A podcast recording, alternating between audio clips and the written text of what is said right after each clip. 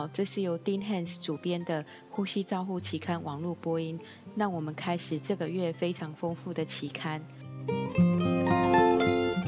第一篇文章是截取法国里昂、b d a y 等学者研究。文章标题：急性肺损伤、急性呼吸窘迫症候群病人使用最理想的吐气末镇压及保护肺机械通气期间肺泡撑开法两者的比较。作者们收集了十二位插入气管内管使用呼吸器，并且诊断早期急性肺损伤或急性呼吸窘迫症候群的病人，他们以四十公分水柱的压力维持三十秒，进行肺泡撑开法措施。然后设定 PEEP 在二十四公分水柱，在此以后每十分钟降低四公分水柱之 PEEP，并维持氧气浓度在八十 percent。在每次降低 PEEP 的同时，侦测动脉血氧分压。最理想之 PEEP 的定义为该 PEEP 设定值所造成的肺动脉血氧分压，相较于前一个 PEEP 值降低了二十 percent 以上的前一个压力设定。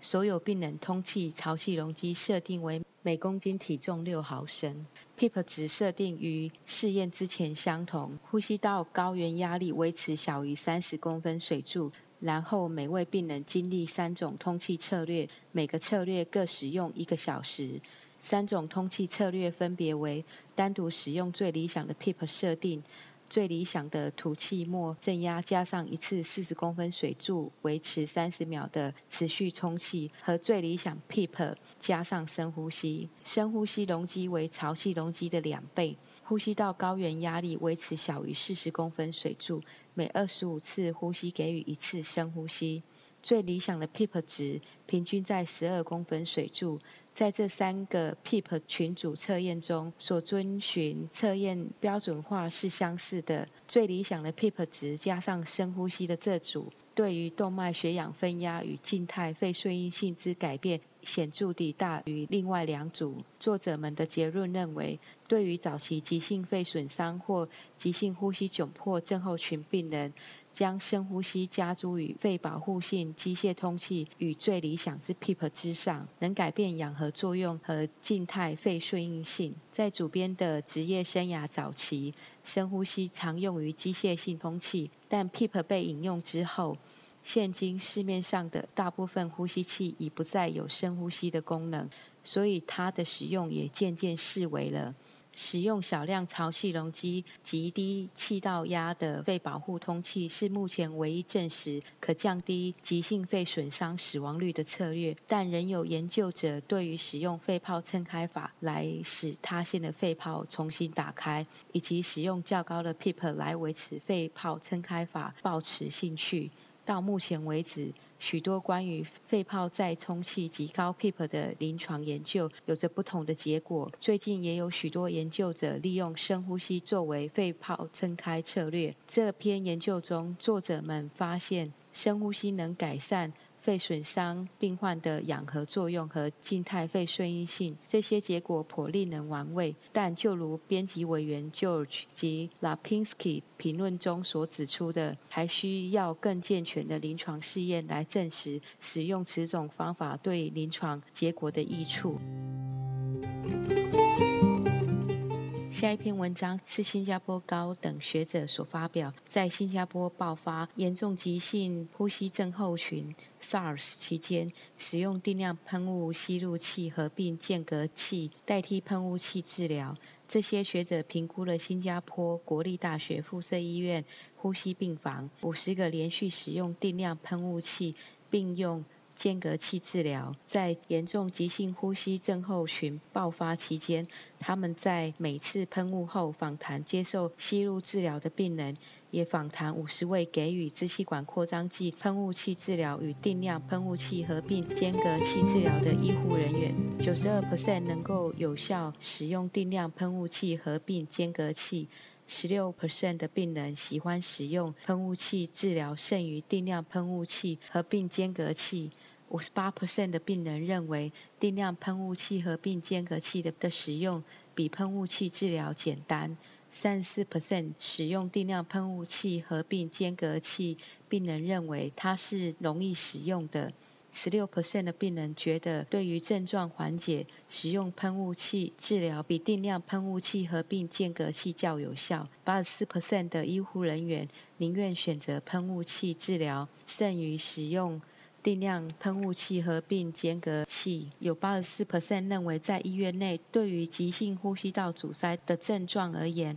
喷雾器治疗是比较有效的。作者们的结论认为，在爆发空气传染期间，治疗住院病人急性呼吸道阻塞，较高比率的病人对于定量喷雾器合并间隔器比较能够接受且较偏好。不过，有较高比率的医护人员对于病人使用定量喷雾器合并间隔器的能力与功效存有误解。尽管证据显示，在许多病人中，定量喷雾器合并间隔器使用与喷雾器治疗具有同等效果，但在许多医院中，喷雾器治疗的使用仍然较普遍。医院内喷雾治疗，例如喷雾器的使用，与医院爆发大流行相关，所以应尽量选择定量喷雾器合并间隔器使用。就如编辑委员 Doherty 与 Robertson 所指，在执行已知有效措施上存有很大的隔阂，其中有些没有执行的原因，只是因为临床人员缺乏警觉。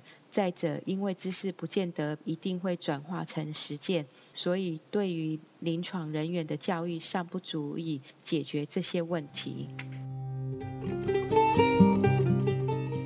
来自匹兹堡大学 Harbrett 等人发表呼吸治疗师常规评估改善在非加护单位手术病人结果。作者选择在神经外科、创伤外伤刺激性病房及创伤外伤手术普通病房中实施呼吸治疗师主导评估和治疗临床计划准则，内容包括标准化底、定量底，由呼吸治疗师主导病患评估量表和准则的介入。在开始实施计划准则前与之后。作者收集了对非加护单位手术后患者引起肺部并发症危险的资料。病人在计划开始前后之年龄、性别、Charlson 评量分数及入院后照护是相似的。大多数的病人，不论是由医师或呼吸治疗师来评估，其罹患肺部并发症的危险性都被判定为是低的。且不需要任何呼吸治疗。在开始执行临床计划准则后，虽然呼吸治疗次数增加，但接受临床计划准则的病人比未参与计划前接受到呼吸治疗病人有较短的加护病房及住院天数，且住院费用总额较低。开始实施临床计划准则后，在降低死亡率方面并无显著变化。作者的结论是。呼吸治疗师评估和治疗之临床计划准则，提供了非加护单位手术患者接受较多治疗，但可以降低加护病房及住院时间，同时也降低总住院费用。常规的呼吸治疗师主导评估非加护单位患者可以减少高危险群病人的肺部并发症，这结果是有趣及具有潜在重要性，但受限于作者提到的限制因素，这样的做法应该更进一步研究来推论一般的结果。来自于小岩城的阿肯色州大学医学科学中心的 Ryan 与 Boone 发表的导师训练计划需要评估。通过电子邮件，作者请求呼吸治疗学系主任参与网络问卷，涵盖美国各地共有七十四位呼吸治疗学系主任参与问卷。九十三 percent 回应者提供专科学历，十六 percent 提供大学学位。大部分的回应者利用免付费。临床指导者，三十二 percent 的受访者表示，临床指导者并没有受过师资训练，其中有接受培训者，其培训时间从一小时到六周不等。培训指导者通常是学系临床教育指导或是学校老师担任。八十一 percent 的受访者认为有必要建立一个标准化的导师训练计划。受访者对导师培训的了解和执行也与该系的学校课程有很大的差别，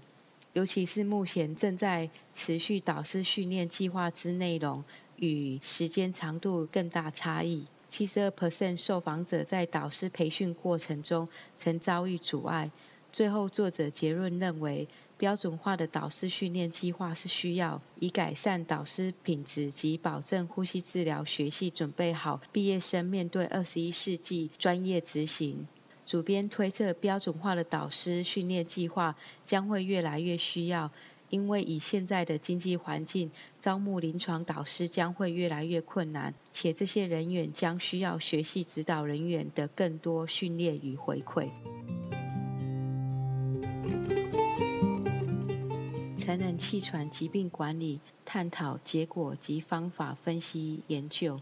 由北卡罗来纳州 Durham 退伍军人医学中心 Massachusetts 等人发表。作者搜寻了1986年到2008 Mainline、EBBase、Shino、PsycInfo 及 Cochrane 资料库中成人气喘管理发表之研究。作者检视了符合纳入条件的文章。作者检验临床措施、药物、经济上、病人自述报告结果及统计方法，描述了二十七个研究的二十九篇文章符合纳入条件。这些文章在内容有很大变化，包含很多医师与非医师之间共同合作，负责介入执行及结果测试。二十七个研究中有二十二篇，因为研究管理限制因素，不同结果评估缺少了严谨统计学调整。作者对于气喘疾病管理之有效性及成本与有效性相关性无法推论出明确结果，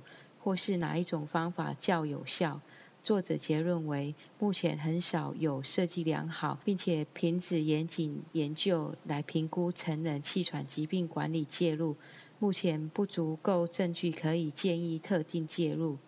如编辑委员 Student 评论，攀升的医疗费用及产业的研发及健康照护的执行。及其跨于疾病管理的学术研究，对于确定气喘研究管理计划之影响有迫切的需要。主编认为，这将是期刊读者参与气喘疾病管理研究这个很重要议题的机会。在每年 AARC 国际呼吸大会上都会发表 Donald F. Egan 纪念演讲，并在下一年期刊中发表。今年的题目是由来自西雅图市华盛顿大学的 Pearson 所发表《恐龙的生理学：地球上最大动物之心血管系统及肺功能》。恐龙的心肺生理，尤其是长颈恐龙类。它们的身形相较于其他陆上动物，可谓空前绝后的巨大。任何一位从事呼吸治疗的人员都应该会感到兴趣的是，在这十二公尺高的动物身上，血压会是多少？经由九公尺气管呼吸时，要如何克服气道阻力及死腔？在最近十年，对于这些问题之证据急剧性增加。不只是从已发现的化石中，同时也从活体物种的比较中演化关系的厘清、新的技术评估、电脑虚拟模型及对地球史前大气环境的发现，要将血液打到距离心脏以上八公尺的垂直距离，需要动脉压六百毫米汞柱。它暗示着。他的心脏大小与功能可能需要一些不同的心脏血管设计。来自各方面不同的证据显示，这种犀角类动物大概是温血动物，年轻时代谢快速，但是接近成年时会慢下来，以减少心血管系统工作压力。若从循环系统来考量，几乎可以确定恐龙具有四个心脏腔室，而鸟类是从恐龙演进来的。禽类的气囊呼吸系统比哺乳类来得有效率，也许这就是犀角类动物可以经由长脖子呼吸的答案。气球化学及其他数据显示，当恐龙开始出现时，大气氧气浓度是今日的一半。鸟类呼吸系统可能是恐龙进化成功的主因，使它们能够赢得哺乳类动物统治地球一亿五千万年。同时每年也会在国际大会上发表的是 Philip Kittredge 纪念演讲。第二世界是由来自旧金山一般医院的 Clay 所演讲的题目：国家健康局急性呼吸窘迫症候群网络系统留给了我们什么？自从国家健康局设立急性呼吸窘迫症候群试验网络系统 ARTS 网络系统大约十五年，距离历史性低潮期容积试验完成也快十年。回顾过去，ARCH 网络系统在临床试验设计及执行有很深远的影响。它也代表了第一次政府赞助第三阶段重要非药物治疗的临床试验。同时，ARCH 网络系统将阶层性设计引进重症照护系统中，它使得可能有效的治疗方法得以进入第二阶段试验中。许多 ARCH 网络系统的其他重要贡献，可能是在许多年内不会有很明显，包括了还在持续的。指导新一代重症照护研究人员，同时也继续研究大量已储存的生物性简体，这些将会提升对于 ARCH 致病学了解。或许未来的某一天，又将导致一个治疗方法的突破。部分 ARCH 网络系统的影响，来自于对急重症照护中的临床试验设计开启的对话，同时也更集中心力地保护收集进实验的病人。最后，呼吸治疗专业本身也是受益者，归功于他在重症照护角色中成功的推广治疗师导向协定，以及 ARCH 网络系统创新地任用呼吸治疗师为临床研究协调者。如此帮助了呼吸照护专业形象的提升，并增进了它的发展。下一篇是来自波士顿哈佛医学中心及 Beth Israel Deaconess 医学中心 Altoby 所著，篇名为《一氧化碳在医学中的演进》。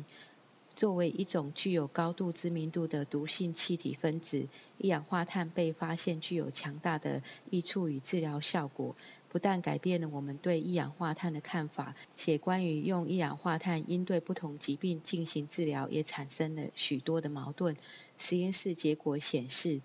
一氧化碳在低浓度时，对啮齿类动物、大型动物以及人类中许多不同种类的疾病具有疗效。一氧化碳特别对于发炎性疾病有潜在的益处。当一氧化碳在临床上向前进时，我们不断的进一步了解它是如何的作用，特别是拓展了数个潜在临床应用的领域。一氧化碳在细胞内作用的机转取决于疾病的种类及实验中的焦点，但不变的是，一氧化碳可以重新建立体内的平衡。机械通气中。的创新是由 Cincinnati 大学 Branson 及 Joe Hanneman 所著。呼吸器的新功能常常被引进，包括新模式监测技术及触发技术，但新技术却很少可以被转化为可以被测量的对结果的改善。作者们描述了四个新技术，并且对何者是新发明与何者是创作做出了定义。其中，创新是指大幅度的改善可以被测量的变数。他们描述了自动脱离、自动侦测功能、肺余量、神经性引动及创新的呼吸力学显示，并且提出文献回顾。波士顿儿童医院 Peter Bat 发表的文章为体外膜氧合术将来方向。作为一种人工循环系统支持，体外膜氧合术超越目前已确立的新生儿应用之外，并持续发展。它通常是处理严重呼吸心脏衰竭时处理法则中最积极的一面。虽然它不常被使用与执行，且局限在少数医学中心里。但当器官功能仍得以维持与仍可被恢复时，它仍然不失为一种重要的支持手段。它的设备与技术持续的在精进与发展，对于挑选成人与小儿科病人使用这项技术的准则也有所改变，且在心脏方面的应用已得到卓越的结果。手术后肺高压、病因学及危险并发症的治疗，由波士顿 Tufts 医学中心 Hill 等人所著，在许多类型的手术中，包括肺脏与心脏移植手术、血栓动脉内膜切除术与先天性心脏病修复术等，术后高血压是一项具挑战性且令人生畏的并发症。最严重的临床表现为急性右心症候群，其特征为右心衰竭与心脏血管瓦解，这与高死亡率有关，是个令人却步的治疗上的挑战。病人在手术后出现肺高压时，应该小心的评估，找出是否存有可以加以矫正的因素，如体液与代谢的不平衡、低血氧与右心缺血。虽然建议使用肺动脉导管与心电图来进行评估，但它们的价值尚未在经由精心设计的临床试验中建立。基本的处理原则包括维持全身性灌流压力、适当的使用强心剂、使用肺保护性呼吸器策略。以及使用肺血管舒张剂来减低右心的后负荷。幸的是，对于需要哪些基础治疗，目前还缺乏控制试验的证实。大部分的做法都非控制的试验或人云亦云的证据。如果我们要让高死亡率的情况有所发展，必须对右心衰竭的病理生理有更多的了解，并且有控制性试验来检视治疗方法。巴西圣保罗 （Bazzani） 等人发表非侵袭性通气使用于因全反式视网酸症候群肺衰竭怀孕妇女。作者报告了一位三十四岁怀孕妇女，伴随前骨髓细胞白血病，因全反式视网酸症候群发展的急性呼吸衰竭。他们使用了非侵袭性通气来改善气体交换，减少呼吸功，并且使病人避免了插管。刚开始，他们持续地使用非侵袭性通气。当他病情改善后，渐渐地减少每一天使用非侵袭性通气时间。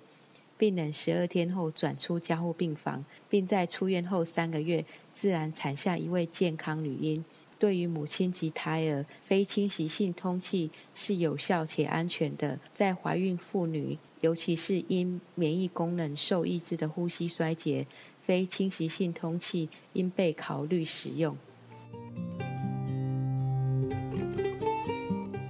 这个月教学个案由 Pina 提出在免疫不全病人中肺肿瘤与小结之鉴别诊断。上是二零零九年七月份《呼吸照护期刊》的中文摘要，由我林慧玲呼吸治疗师翻译广播。感谢周雅红及肖婉云治疗师的协助翻译，朱嘉诚治疗师的审稿。如想进一步了解原文内容或期刊过去议题，请上美国呼吸照护期刊网站 www 点 rcjournal 点 com。您也可以由网络上订阅，自动收到未来的网络广播议题。再见。